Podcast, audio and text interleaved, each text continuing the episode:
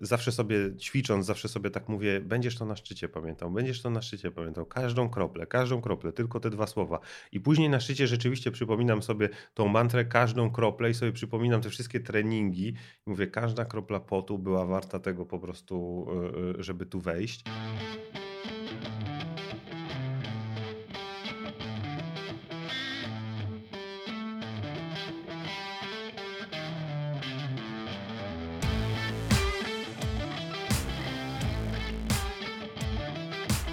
Cześć, witajcie. Witamy Was w kolejnym odcinku podcastu CityFit. Dzisiaj naszym gościem jest Michał Leksiński. Jest to osoba, która jest klientem codziennym naszych siłowni i, i codziennie nas odwiedza, trenuje od wielu lat. Ale przede wszystkim Michał to strateg komunikacji, mówca, podróżnik. Zwiedził ponad 45 krajów świata, jest miłośnikiem alpinizmu, wspiął się na, wspinał się na pięciu kontynentach kolekcjonuje najwyższe skoki świata na bungee i jest twórcą m.in. Charytatywnego, charytatywnego projektu Seven Happy Summits, e, czyli korony ziemi dla fundacji Happy Kids. No i tak można Michał o tobie mówić i mówić, bo twoje osiągnięcia, czy, czy bardziej, że tak powiem CV jest dosyć długie. Spełniasz się w biznesie e, i to bardzo mocno. Ale dzisiaj nie o tym chciałem z Tobą rozmawiać, tylko przede wszystkim o, o Twojej fundacji, o, o, tym, e, o tej pasji, którą posiadasz i, i o wspinaniu się, bo, bo to, o czym rozmawialiśmy jeszcze przed nagraniem, to to, w jaki sposób e, realizujesz się w tej pasji i, i łączysz to wszystko. I, I, chciałem się zapytać Ciebie, skąd ta pasja? Czy to było tak, że po prostu któregoś dnia obudziłeś się o 7 rano i pomyślałeś, o, zacznę się wspinać na szczyty. No, prawie jak z siłownią. Cześć, dzień dobry, dzięki za zaproszenie. Mm, no, historia ze wspinaniem nie jest historią nie wiadomo jak e, e, starą, wręcz jest e, dość świeża, bo Oczywiście mam trochę takich e, opowieści, jak to rodzice kiedyś zabierali mnie e, w Tatry, ale to nie był na pewno taki moment e, inicjujący. Te góry wtedy nie zapadły mi tak głęboko w pamięci, nie zainspirowały mnie do tego, żeby potem chodzić po nich. To było kilka lat temu, kiedy mój serdeczny przyjaciel zapytał mnie, czy byśmy nie poszli razem na Mont Blanc, bo on też miał takie marzenie. Najwyższy szczyt e, Europy według niektórych, mierzący 4810 metrów, leżący na granicy francusko-włoskiej. I wydało mi się to bardzo ciekawą e, e, przygodą, natomiast nie miałem kompletnie pojęcia o tym. Nie wiedziałem, jak to zrobić, jak się przygotować, jaki sprzęt potrzebuję. No, byłem taki bardzo jajogłowy w tym temacie. E, w związku z tym mm, stwierdziliśmy, że no, jak do każdego projektu, krok po kroku się przygotujemy. Znaczy, odbędziemy odpowiednie kursy, zdobędziemy wiedzę, spróbujemy jakichś niższych gór i e, ostatecznie dotrzemy do tego celu, jakim jest e, Mont Blanc.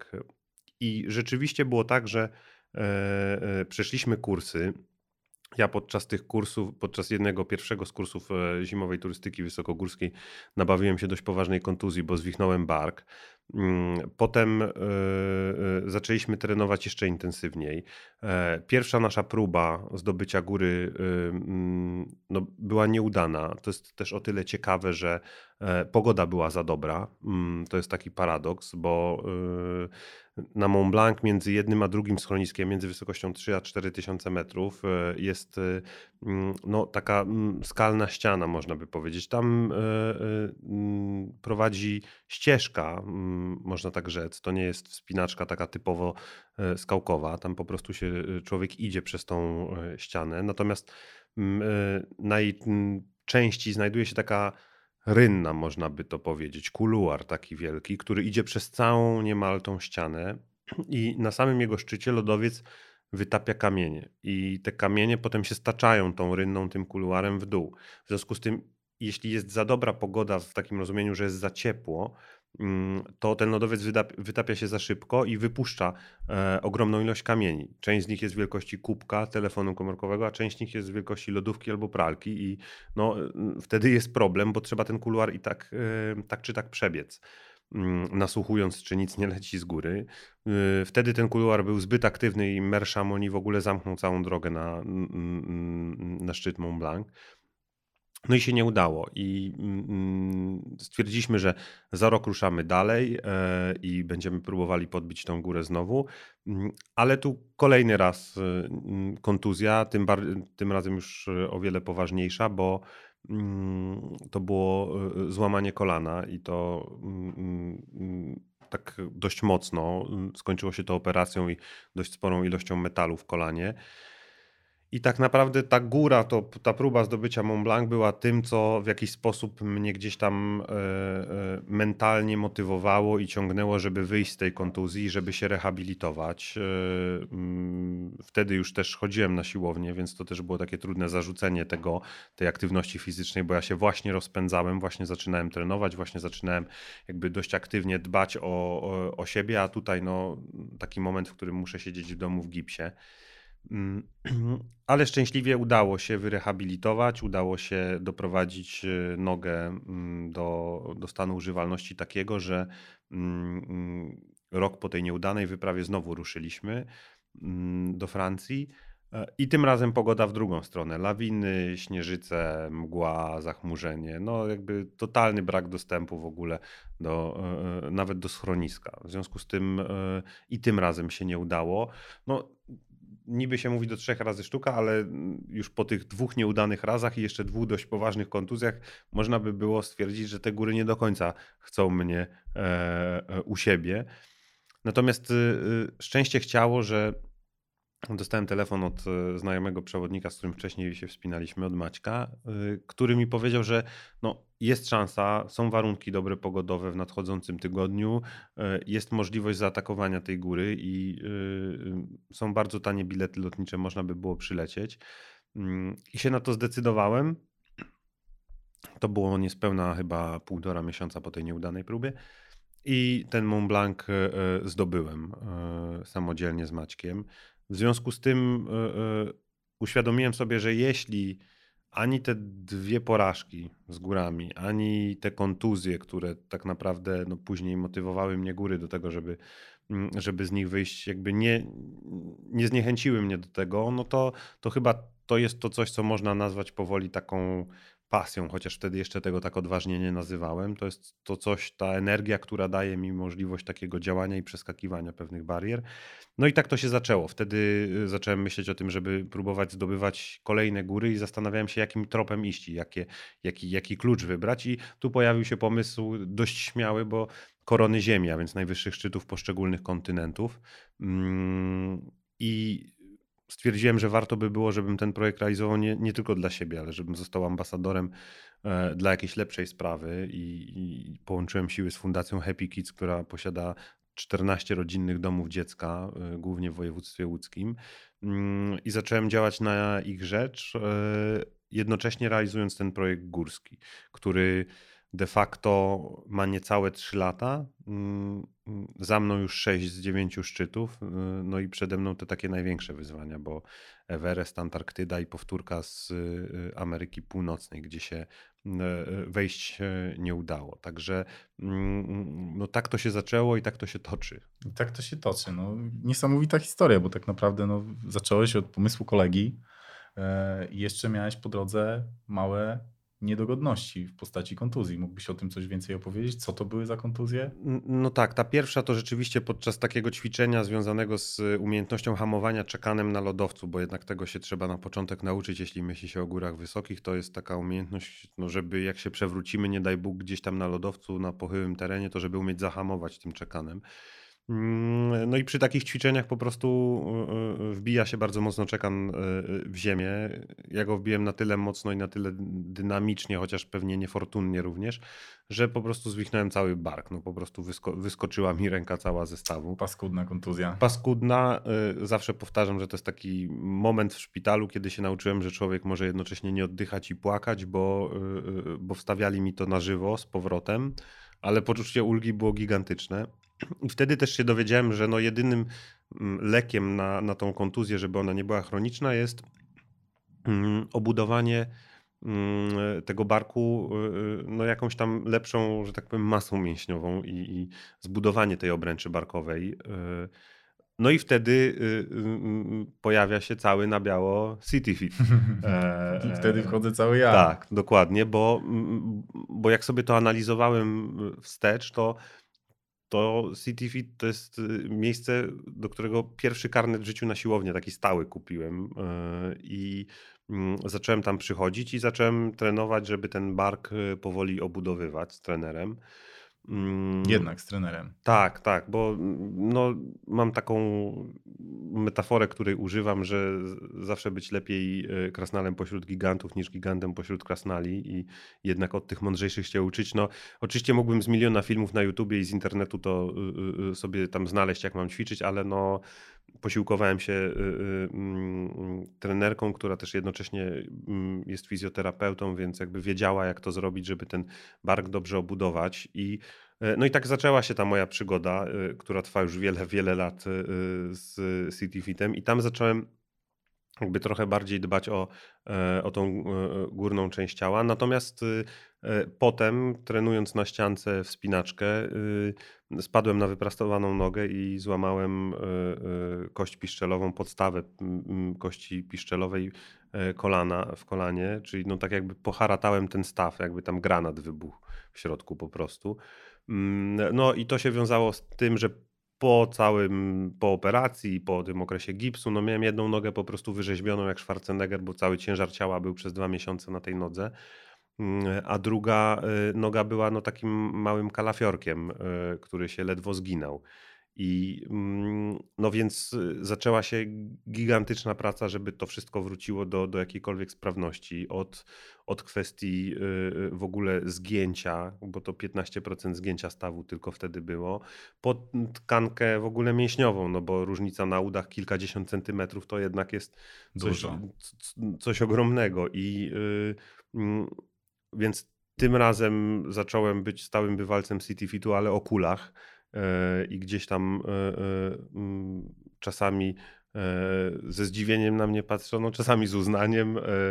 Mm, czasami też widzę takie osoby na siłowni i z wielkim uznaniem zawsze na to patrzę, bo.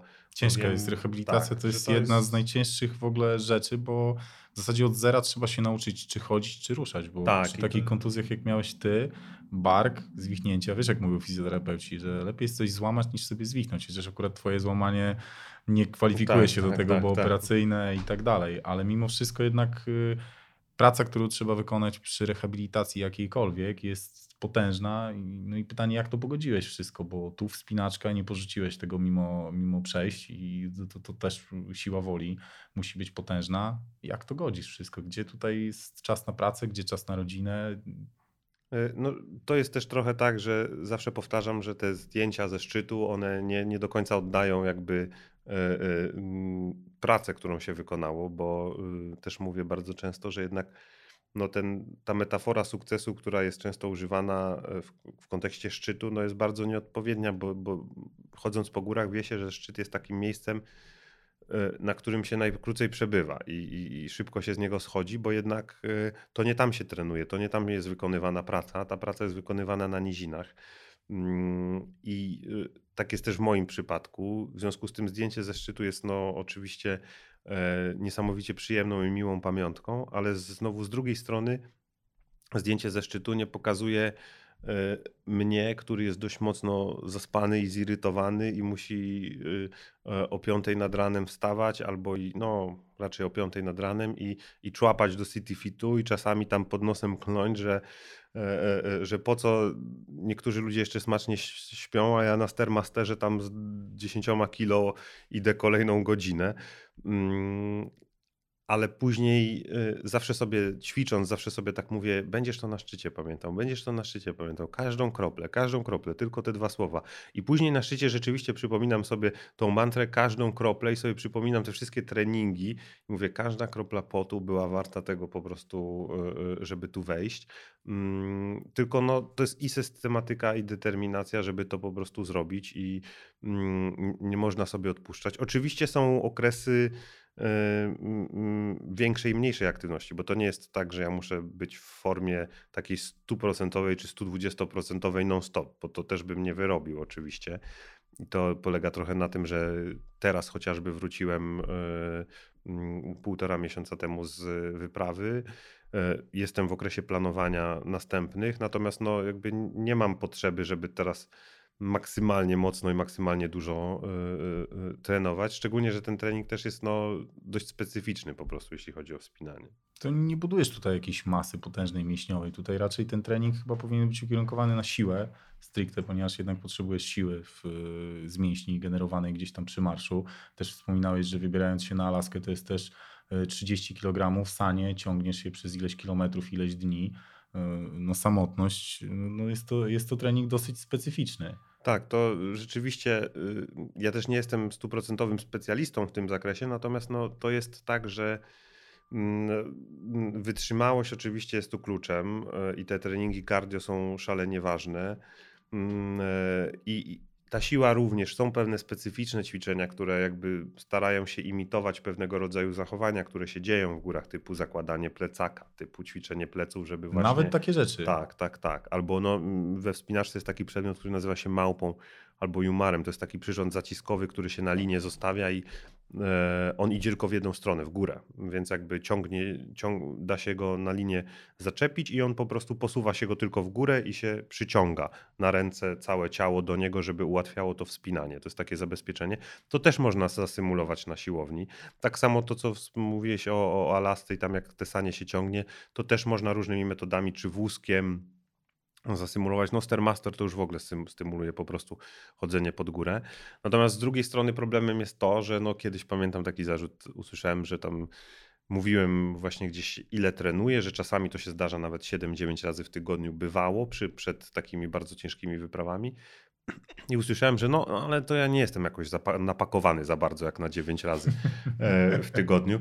No i, i wtedy musiałem tłumaczyć całą tą fizjologię, że jednak y, im więcej mięśni, tym większa ilość tlenu y, potrzebna do tego, żeby to wszystko obsłużyć, a mm, na każde 1000 metrów w górę ubywa 7% tlenu, więc na wysokości 5000 nie ma już jakichś 30 paru procent tlenu w mieszance y, powietrza. W związku z tym mm, to musi być bardzo dobrze zbalansowane. Z drugiej strony jest też aspekt jakby tego energetyczny. To znaczy, ja potrzebuję mieć trochę tłuszczu, bo jednak no nie wiadomo w jakiej sytuacji się znajdę i organizm musi z czegoś energię czerpać. W związku z tym nie mogę być tak stuprocentowo wyżyłowany, a nie mogę być też bardzo, bardzo duży, jeśli chodzi o masę mięśniową. Więc rzeczywiście jest to duża specyfika tego treningu. Ogromna, bo to co mówisz, no zakładanie plecaka zupełnie się tego nie spodziewałem, no ale to w zasadzie dla... Za pomocą ketli to można.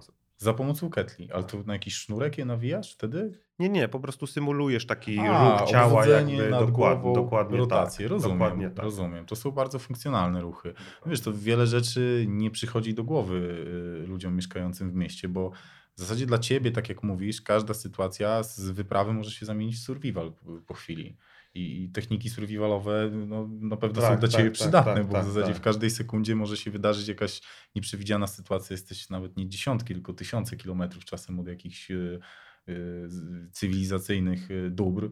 No więc no, musisz być przygotowany w zasadzie na każdą ewentualność. Y, z drugiej strony też się oczywiście mówi, że no, szalenie ważną y, rolę odgrywa y, głowa w górach, w sensie po prostu psychika ze względu na to, że rzeczywiście, tak jak mówisz, no, znajdujesz się w pewnych momentach w takich sytuacjach. My mieliśmy taki przykład na Alasce, kiedy byliśmy na grani szczytowej, no niemal chyba 50 metrów wysokości od szczytu, więc to już naprawdę jest, naprawdę można by było rzecz że, tylko dotknąć. Na samym, tak, że tylko dotknąć, ale e, no, jednak na tym szczycie nie byliśmy. Złapała nas burza. E, temperatura spadła do jakichś minus 50 stopni. E, my musieliśmy, to była to oczywista decyzja, że schodzimy, że się wycofujemy, tylko że to, że się wycofujemy to jedno, ale no musieliśmy jeszcze dotrzeć prawie 1000 metrów niżej do obozu i to sprawiło, że przez 10 godzin w takich warunkach schodziliśmy. Jeszcze sześć osób. Nadmienię tylko, bo, bo wiem to z rozmowy naszej, że jeszcze miałeś problem ze wzrokiem. Nie, nie, to akurat nie ta wyprawa. Nie przy tym wejściu. Nie, nie, nie, nie tym wejściu. to nie. Szczęśliwie to, to, to, myślałem, nie, że to nie tak, było to. Tak, tak. Nie, nie, to, to, to już to wtedy to by było naprawdę bardzo ciężko. Natomiast rzeczywiście mm, schodziliśmy przez te 10 godzin i mm, y, wtedy tak naprawdę człowiek poznaje też taką granicę, której też nie chce poznać. To jakby to nie jest tak, że to jest rzecz do chwalenia się, bo jakby to, gdybym mógł, to nie chciałbym takiej granicy poznawać. Na ile ma się tych sił, bo teraz jeśli sobie myślę o tym, że na przykład jestem w jakichś niższych górach i myślę sobie, że jutro idziemy na przykład na szczyt i mówię, kurczę, no to jest daleko i pewnie będzie ciężko i tak dalej. I myślę sobie, pamiętaj wtedy, ile miałeś sił, jak byłeś na samej górze, jak ci się wydawało, że, e, że tak powiem, jesteś już tam na 40% baku, jedziesz, a jednak przez 10 godzin potem schodziłeś w burzy śnieżnej i mm, dawałeś radę. Więc to jakby człowiek poznaje e, gdzieś tam takie swoje limity i granice. Mm, I w tym wszystkim, no jakby później ten trening przez to też się tak specyficznie zamienia w takie mm, mm, też trenowanie głowy trochę, w sensie e, chociażby jak cardio się trenuje, no to stara się to człowiek tak wydłużać maksymalnie, żeby jednak tam w pewnym momencie klapki na oczy się pojawiły i żeby już człowiek nie liczył, że tam jeszcze 10 minut do końca, tylko żeby po prostu szedł e, samą głową, jak to się mówi, już nawet nie mięśniami.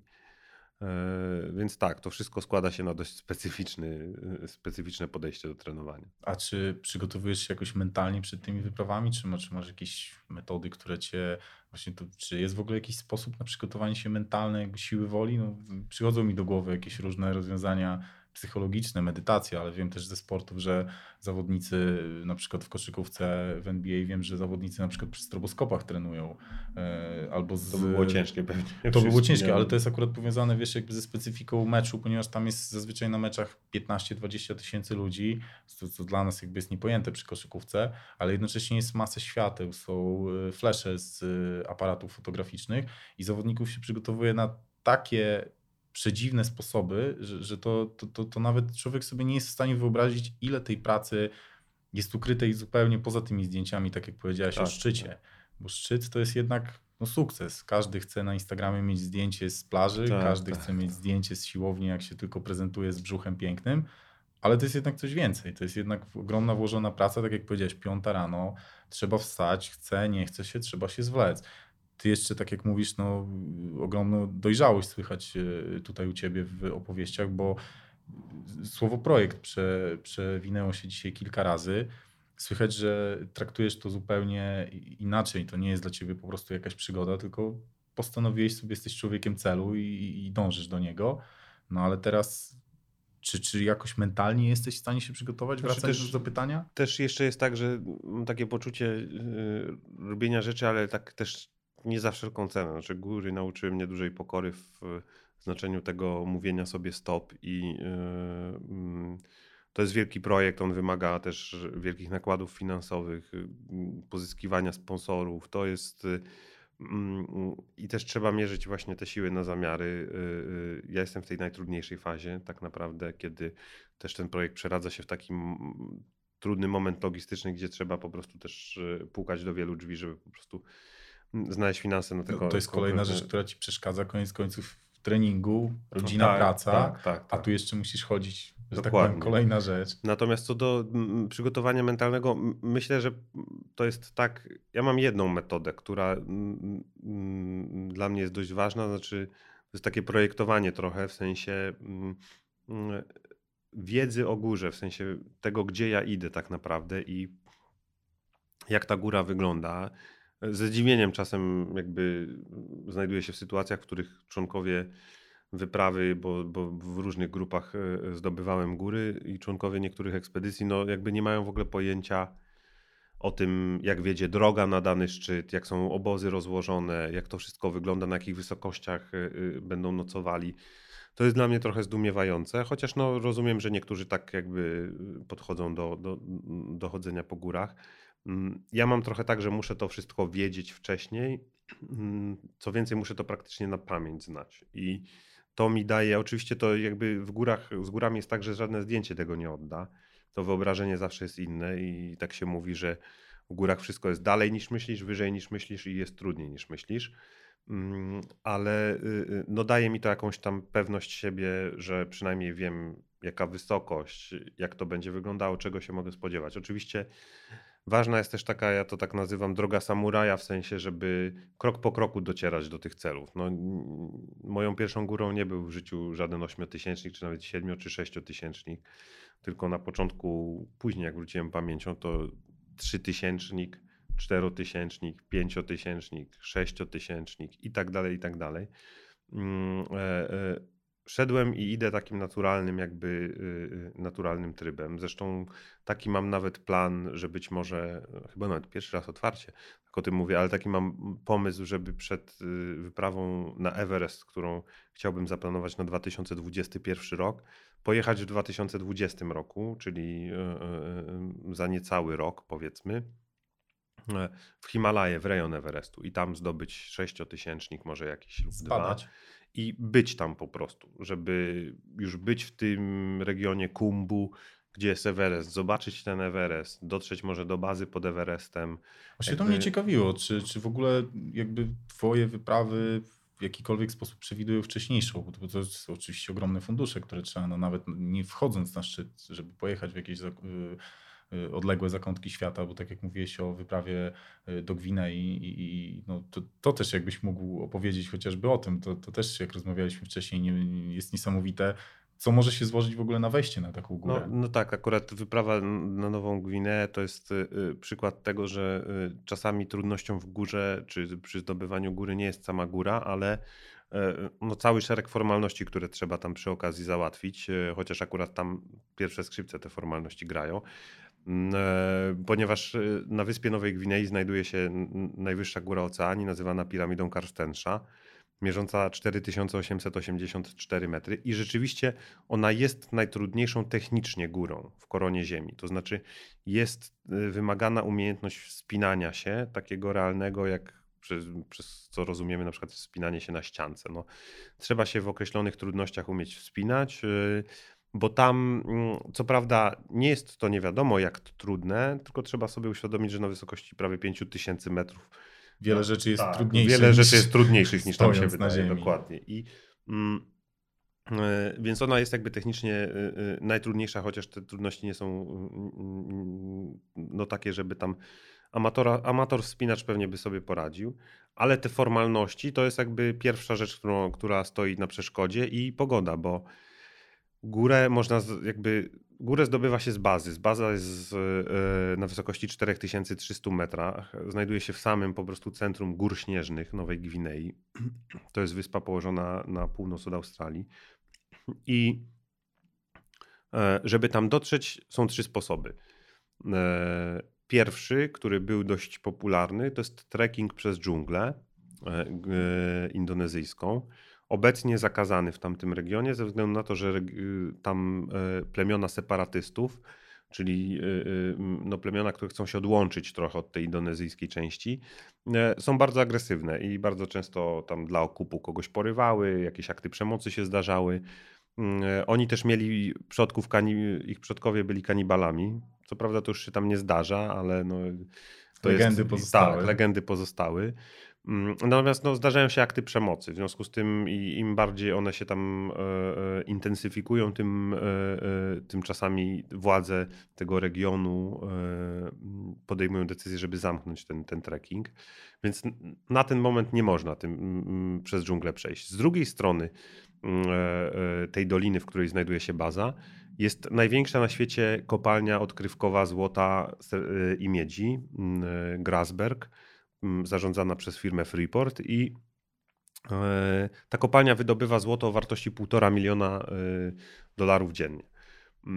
Czyli jest czego pilnować. Jest czego pilnować. Co więcej, to jest spektakularne miejsce, bo poziom zero tego wydobycia jest na poziomie 0 metrów, a górne kręgi wydobywcze są na poziomie prawie 4300 metrów. To są 4300 metrów w pionie kopalni. Więc jest to spektakularne miejsce, ale też jest bardzo dobrze bronione, pilnie strzeżone. E, I oni tam nie chcą żadnych trekkersów, którzy będą. Ten teren, który trzeba przekroczyć e, mm, kopalni, jest bardzo niewielki, żeby dotrzeć do tej doliny. To jest raptem kawałek tam po prostu terenu, taki przesmyk. Ale mimo wszystko, e, no, kopalnia sobie tego nie życzy. Co więcej, wszyscy wspinacze, którzy tam się wybierają, muszą podpisać pisemne oświadczenie, że zdają sobie sprawę z faktu, że jeśli wejdą na teren kopalni, to zostaną zatrzymani i pójdą do więzienia. I to ja taki papier też podpisywałem, żebym się później w więzieniu nie zdziwił. Generalnie to mi pokażą mój podpis i, e, e, i tyle będzie. Miłego, miłego tak, pobytu. dokładnie, miłego pobytu. I zostaje trzecia opcja, która obecnie jest jakby tą najpopularniejszą, czyli bezpośredni lot helikopterem do bazy. Tylko, że z tym wiążą się kolejne trudności, bo po pierwsze, biologiczne, ze względu na to, że w 25 minut transportujemy organizm z 0 metrów nad poziomem morza na 4300 metrów nad poziomem morza. Choroba górska działa już mniej więcej od 2500 metrów. E, aklimatyzacja jest zalecana co około 500-700 metrów na dzień, mniej więcej. Zazwyczaj się robi około 1000, to jest też trochę takie mm, mm, na granicy, ale tak się często robi. W związku z tym, a tu jest ponad 4 km w 25 minut, więc y, organizm naprawdę dostaje w kość. To jest pierwsza rzecz. Druga rzecz to logistyka. Tam jest jeden helikopter dedykowany do tych lotów i jeszcze na dodatek w bardzo określonym e, slocie czasowym, bo w godzinach porannych on lata, między godziną 5 a godziną 11 około. Może latać. On wylatuje z miejscowości Timika e, na Nowej Gwinei, która nazywana jest między innymi deszczową stolicą Indonezji. W związku z tym tam chmury są cały czas. I teraz nie może być chmur zarówno nad Timiką, jak i przy wejściu do doliny tam w górach śnieżnych. W związku z tym ilość tych czynników, które muszą się złożyć jak puzzle w jedną całość, żeby w ogóle człowiek mógł się tam dostać, jest niebywała. I my czekaliśmy w Timice na wylot helikopterem 8 dni, codziennie wstając o godzinie 5 rano, pakując to boły wspinaczkowe i czekając przez 5 godzin na sygnał z lotniska, czy w ogóle jest szansa na wylot. Dopiero ósmego dnia y, byliśmy w stanie wylecieć i ze względu na to, że nikt za nami nie poleciał, w sensie, że nie było następnych ekip, które leciały, to zdecydowaliśmy się na to, że idziemy z marszu na szczyt od razu, bo to jest też metoda na oszukanie organizmu, jeśli chodzi o chorobę wysokościową. Organizm potrzebuje jakiejś doby, żeby się zorientować, że coś jest nie tak. Wtedy się robi źle z ciałem, ale mm, to cały czas jest jakieś 20 godzin, które mamy. W związku z tym My po półtorej godzinie przebywania w bazie zdecydowaliśmy, że idziemy od razu od na razu. szczyt i w ciągu 7-6 godzin byliśmy z powrotem na dole. Mm, w, w jeden sensie... dzień zaatakowaliście i tak, zeszliście? Tak, tak, tak, tak, tak. Ale przez to, że pogody nie było następnego dnia, to helikopter nas nie mógł zabrać z bazy i spędziliśmy dodatkowy cały dzień w bazie. Ale to pokazuje, że te trudności się piętrzą nie tylko w kontekście jakby samego zdobywania gór, chodzenia, wytrzymałości fizycznej, ale też po prostu często tej cierpliwości, wytrzymałości. Yy, no, pasja jest do tego niezbędna, no bo jednak te wszystkie trudności, chociażby już nie mówię nawet o, o reszcie gór, o których opowiadałeś, e, czy to Alaska, czy, czy tak jak wcześniej rozmawialiśmy o przemrużeniu nerwu, przemrożeniu nerwu e, wzrokowego, czy, czy mikrowylewie, no to są rzeczy, które osobie codziennie mieszkającej w zasadzie, no to, to są rzeczy śmiertelne, można powiedzieć. A ty się z tym zetknąłeś, siedzisz tu mimo wszystko uśmiechnięty, zrelaksowany i, i planujesz kolejne wyprawy. Jaka jest chronologia tych wypraw? Bo zostały, powiedziałeś, trzy najtrudniejsze: Alaska, Antarktyda i Everest. Jak jest chronologicznie? Czy Everest atakujesz na końcu jako ukoronowanie tego wszystkiego? No, no właśnie nie, właśnie tak postanowiłem konsultować. Logika by, mhm. logika by Tak, znaczy to jakby logika wskazuje, że to taki ostatni klejnot w koronie ziemi, najwyższa góra. Y, tylko z drugiej strony mam taką obawę, nie wiem czy to wynika ona z znania siebie, czy jakby też z faktu, że y, y, że konsultowałem też jakby mm, mm, mm, z wieloma ludźmi, którzy mają podobny pomysł, czy też zdobyli w ogóle Everest. I to jest piękna historia, żeby zakończyć koronę Ziemi e, wejściem na najwyższą górę świata. Ale trzeba sobie też uświadomić, że taka ekspedycja to jest koszt około 150 tysięcy złotych, które ja muszę siłą rzeczy pozyskać od e, sponsorów, bo, e, bo samodzielnie takiej kwoty nie zgromadzę. W związku z tym no, ten proces zaczynam de facto już. W sensie, że już zaczynam szukać tych sponsorów. E, I teraz zdobywam tych sponsorów na wyprawę na Everest. E, ona trwa dwa miesiące, e, więc muszę również zaprojektować życie tutaj w Polsce. Muszę zaprojektować życie dla swojej rodziny, tak, żeby pod moją nieobecność wszystko działało i się toczyło. E, zawodowe. E, I zawodowe, i takie normalne życie pod tytułem zapłacić ZUS, zapłacić podatki. Takie Czyli naj... jednak jeszcze masz czas na bycie człowiekiem. Tak, tak, tak, tak, tak. No takie przy, zwykłe, przyziemne sprawy, które każdy z nas ma te obowiązki i jakby e, żeby to wszystko zaprojektować i kiedy te wszystkie rzeczy zostaną ułożone w jedną całość i pojadę na Everest, będę się do tego przygotowywał. To będzie najtrudniejszy rok treningowo też pewnie, bo to będzie intensywny trening pewnie przez jakieś pół roku i potem przez te ostatnie pół roku to będzie już taki bardzo intensywny trening. Mm, to wtedy jadę na wyprawę, która trwa dwa miesiące. Przez jakiś miesiąc aklimatyzuję się, czyli zdobywam wysokość, jakby przyzwyczajam organizm. Idę do ataku szczytowego. E, jestem gdzieś tam blisko szczytu na przykład i mam takie jakieś poczucie, że coś jest nie tak. I, bo to jest 8, ponad 8 tysięcy metrów, organizm jest niedotleniony, różne rzeczy się dzieją. I tylko ode mnie będzie zależało, jaką ja decyzję podejmę. Czy w sytuacji jakiejś krytycznej, gdyby cokolwiek się działo, czy ja uznam, że warto iść na szczyt, czy nie. I mam takie poczucie, że jeśli to by była ostatnia wyprawa, to umysł może płatać figle na takich wysokościach i jednak przypominać mi właśnie te wszystkie argumenty, że no to jest już finish. Zostało ci tylko te 100-200 metrów, 300. E, to już jakby i skończysz to wszystko. Mm, e, zakończysz cały projekt. I wtedy mm, miałbym taką obawę, że to może być e, taki zły motywator, który może doprowadzić do jakichś złych decyzji. Mógłby być też dobrym, ale wydaje mi się, że jednak byłby takim złym doradcą. I w związku z tym e, podjąłem decyzję, że prawdopodobnie w przyszłym roku chciałbym ruszyć w 2020 w Himalaje po prostu. Mm, mam tam kilka szczytów na oku na jakąś taką małą wyprawę. 2021 rok, czyli za półtora roku, to jest ten rok, kiedy chciałbym zdobyć Everest, i to jest y, y, dokładnie ten moment. To jest jeszcze sporo czasu, zarówno żeby znaleźć sponsorów, jak i żeby się przygotować. E, Antarktyda to jest góra, która również wymaga 150 tysięcy złotych, więc znowu trzeba znaleźć. Potężne tak, koszty. Znowu y, y, trzeba znaleźć wsparcie i sponsorów, żeby y, ruszyć na taką wyprawę. E, I ją zdobywa się w styczniu, grudniu, bo Everest zdobywa się w kwietniu, maju.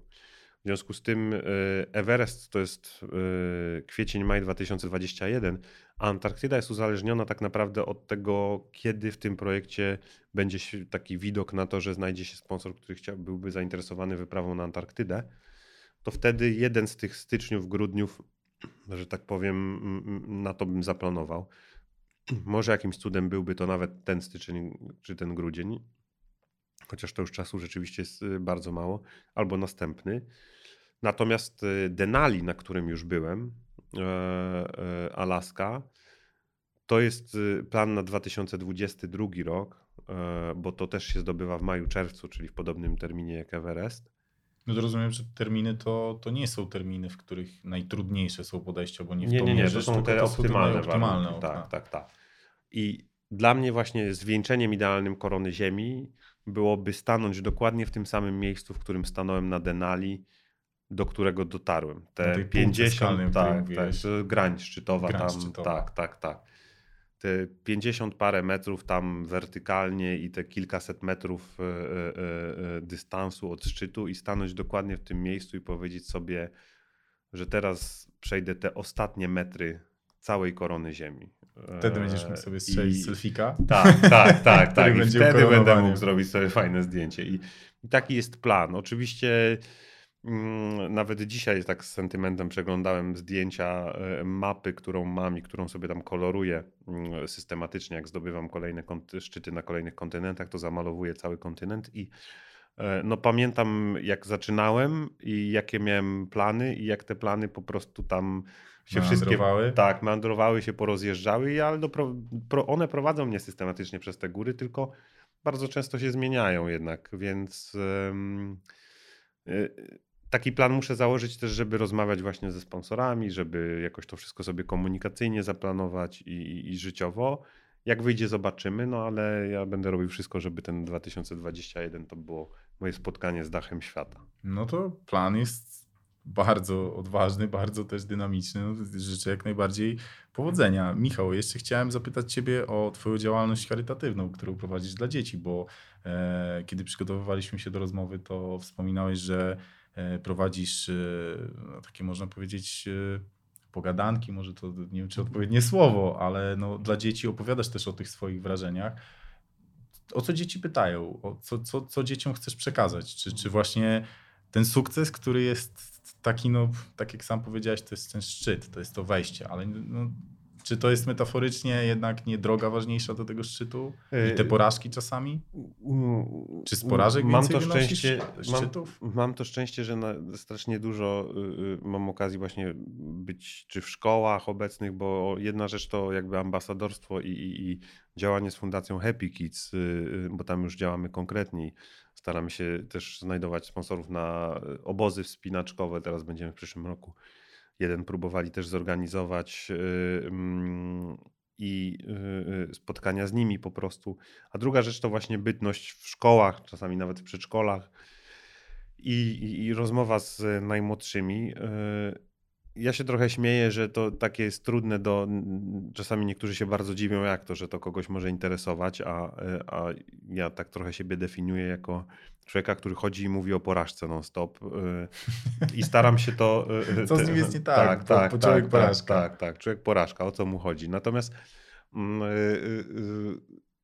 to się staram pokazać, bo najmłodszym, bo rzeczywiście góry, wspinanie, zdobywanie szczytów to, to często jest przez młodzież czy, czy, czy, czy tych najmłodszych postrzegane jako super przygoda, coś super fajnego i E, e, I tego chcą słuchać, i to jest jakby dla nich ciekawe.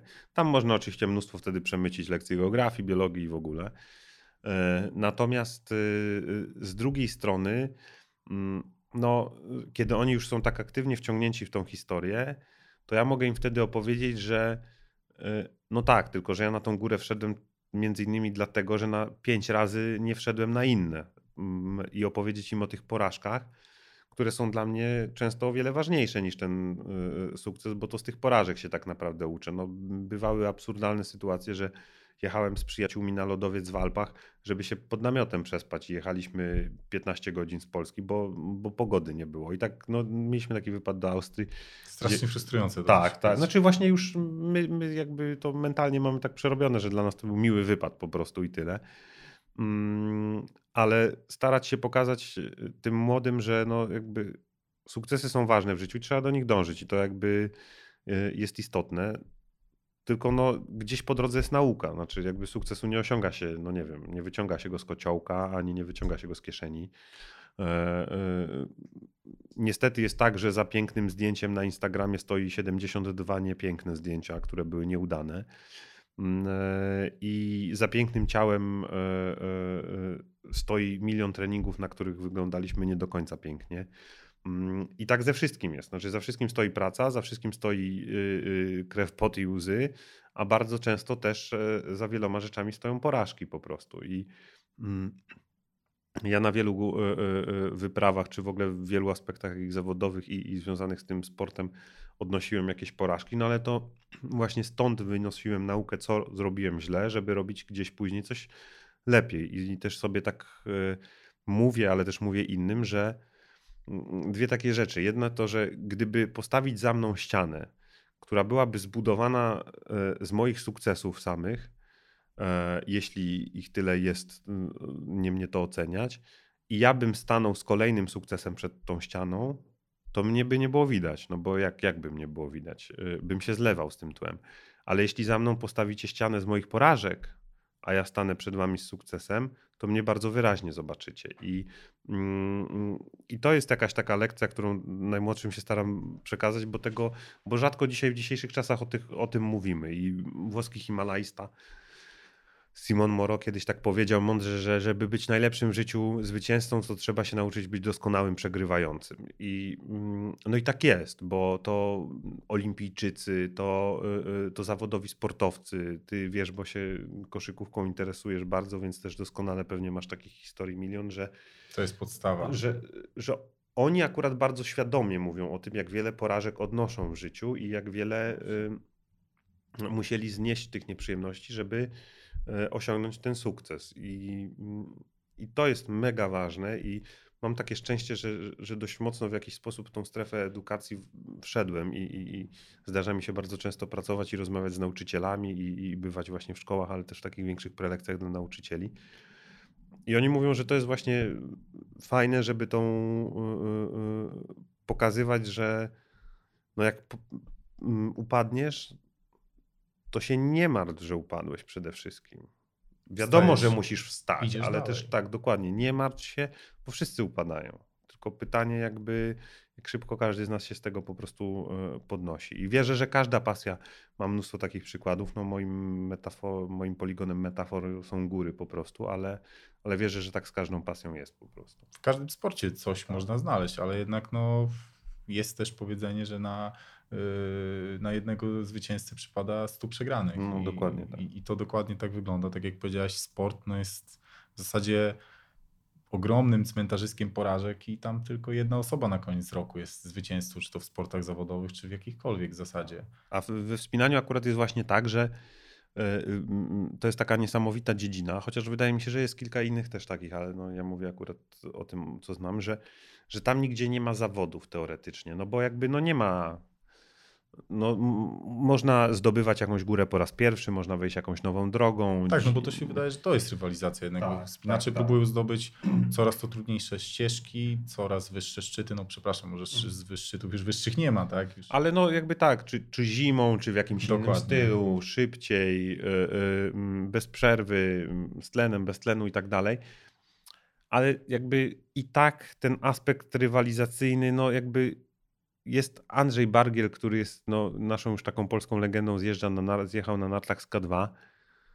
On nie ma za bardzo z kim rywalizować, ale on też nikim nie rywalizuje. No jakby nie ma innego takiego na świecie, który robi takie rzeczy i nie, nie bardzo ktoś jest. No może ktoś zjedzie z tego K2 na przykład inną drogą e, e, na dół, ale więc jest to taki trochę sport, z jednej strony można by spróbować się pokusić o tezę, że pozbawiony rywalizacji w pewien sposób.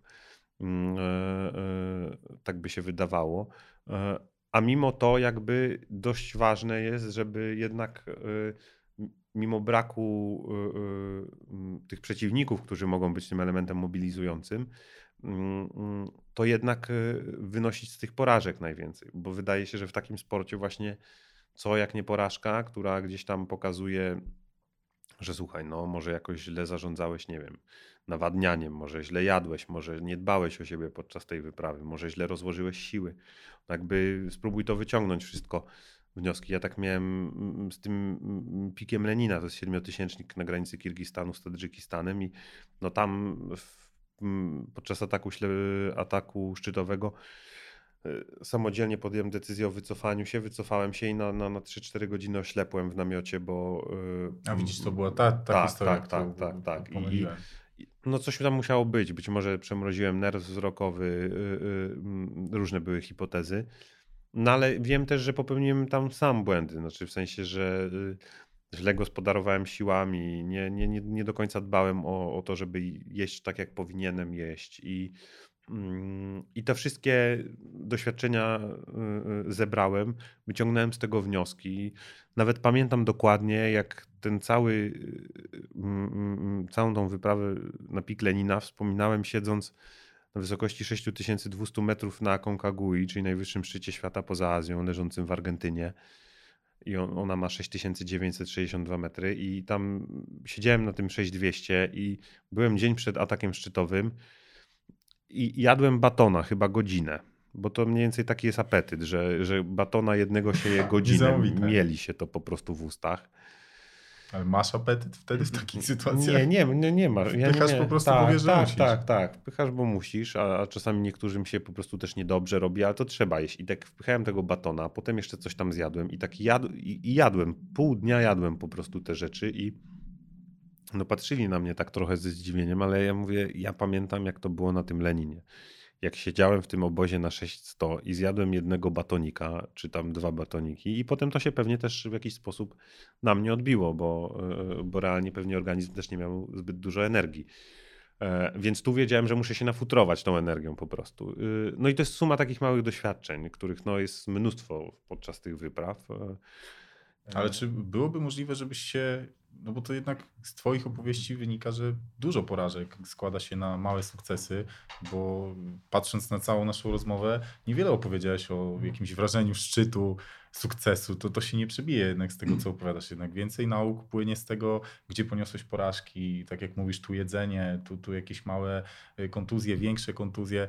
To jednak bez pasji tego się nie da zrealizować.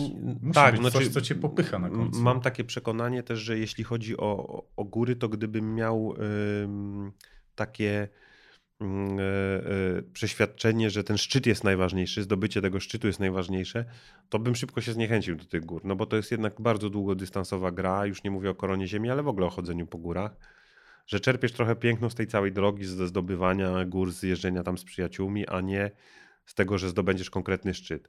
Oczywiście jest tak, że jak wchodzisz na ten szczyt, no to to jest nie do opisania. Znaczy, mm, ja mam jakiś taki mechanizm budowany, nie wiem z czego on wynika, pewnie psychologiczny po prostu, że jak różnie szczyty wyglądają, bardzo, w sensie ten już fragment szczytowy góry, czasami to jest takie duże wypłaszczenie, czasami to jest jakiś bardzo taki y, y, ostry wierzchołek, y, bardzo to różnie wygląda. Na Elbrusie, na przykład na Kaukazie w Rosji, y, jest takie bardzo duże wypłaszczenie, jakieś 300, tam 400 metrów takiego płaskiego spaceru, żeby na samym końcu tego spaceru wejść dosłownie 7-8 kroków na taki mały cypelek, który jest e, dosłownie szczytem. I ja mam zawsze za każdym razem tak, że kiedy moja noga postanie na, na górze, takiej bardziej trochę wymagającej, to, która już można nazwać tą jakąś ekspedycją, że to zajmuje kilka tygodni i tak dalej, to z automatu po prostu od razu ryczę. Znaczy już po prostu wszystkie emocje mi puszczają, tam po prostu płaczę na każdym filmie, który mam z, z nagranym ze szczytu. Widać jak po prostu tam mówię z gardłem zwężonym, wszystko mi się tam e, cedzę przez zęby, bo, e, e, bo jest jakieś takie dziwne wzruszenie. To jest, to jest uczucie, które ciężko opisać. No jednak to jest tak, że to jest La Grande Finale, no po prostu takie zwieńczenie całego tego wysiłku i takie, ja tego nigdy nie rozumiem w momencie nawet jak wchodzę na ten szczyt. Dopiero po zejściu z góry, bo wtedy można świętować, to po pierwsze, no bo to jednak yy, yy, mówi się w górach, że no, jak wejdziesz na szczyt, to połowa drogi do, to dopiero za tobą, no bo jeszcze trzeba zejść. Bo jeszcze trzeba zejść. Ale mnie to jeszcze później generalnie dotyka, że dopiero jakieś kilka dni po tym, jak to się cała ekspedycja się kończy, to dopiero do mnie dociera, gdzie byłem i co się udało zrobić. I e, no to są takie ekstatyczne emocje, które e, no jak człowiek zdobywa prawie siedmiotysięcznik albo, albo wchodzi na jakąś górę, na którą tam musiał ten sprzęt tachać sam przez kilka tygodni, to, to jednak to jest e, nie do opisania.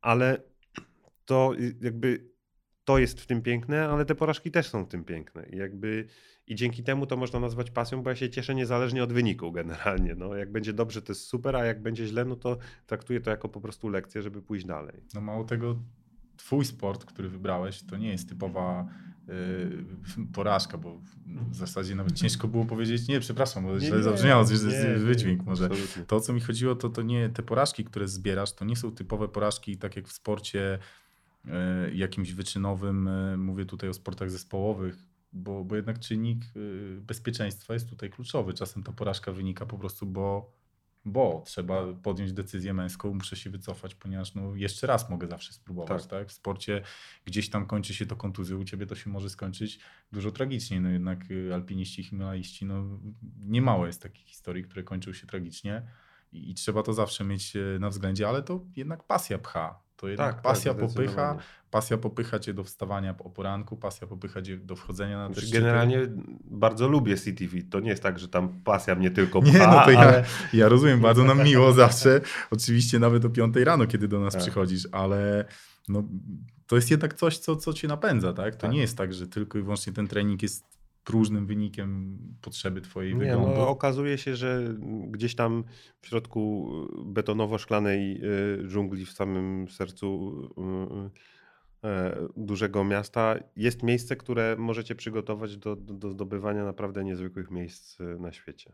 I to, to, co wczoraj powiedziałeś, że jednak z tej dżungli mm. można jednak wyjść w zasadzie krok do Wielkiej przygody. Do tej wielkiej przygody, do tego szczytu. Michał, bardzo Ci dziękuję. To była wspaniała rozmowa. Ja również, Miło było Cię gościć. Dziękuję. E, I, I cóż, dziękujemy Ci bardzo. Powodzenia w następnych szczytach. Dzięki wielkie. No i do zobaczenia w klubie pewnie.